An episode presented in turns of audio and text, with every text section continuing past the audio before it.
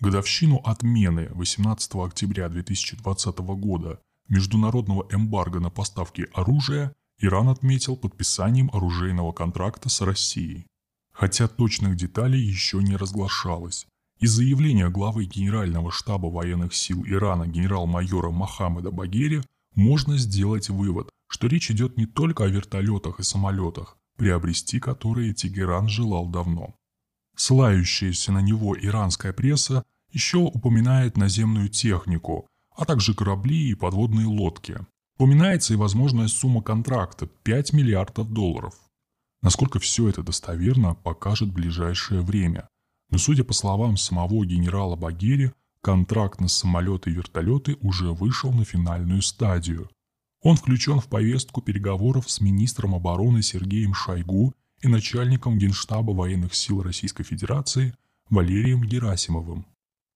Мохаммад Багери прибыл с четырехдневным визитом в Москву.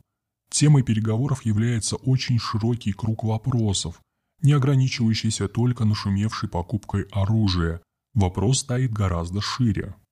Посол Ирана в Москве Казем Джалали выразился достаточно поэтично.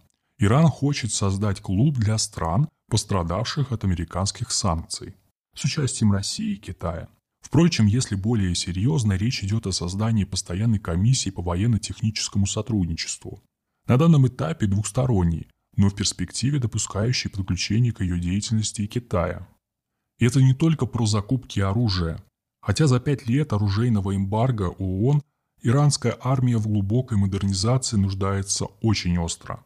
Мы сейчас наблюдаем масштабный фундаментальный сдвиг на уровне большой международной политики – Хотя официально запрет на поставки вооружений Ирану был отменен еще год назад, никто из ведущих его экспертов не торопился делать предложение Тегерану из опасений резко негативной реакции со стороны Вашингтона.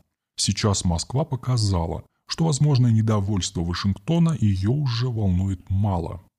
Генерал Багири отмечает, что российско-иранское сотрудничество охватывает не только экономическую и военно-техническую сферы, страны успешно налаживают прямое тесное военное взаимодействие в Сирии.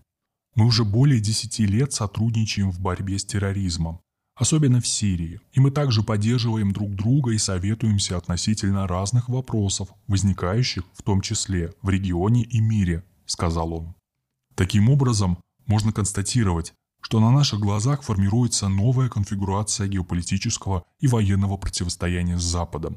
Во что она выльется в итоге – в расширение полномочий ШОС, в развитие ОДКБ или примет какие-то иные формы, это уже детали.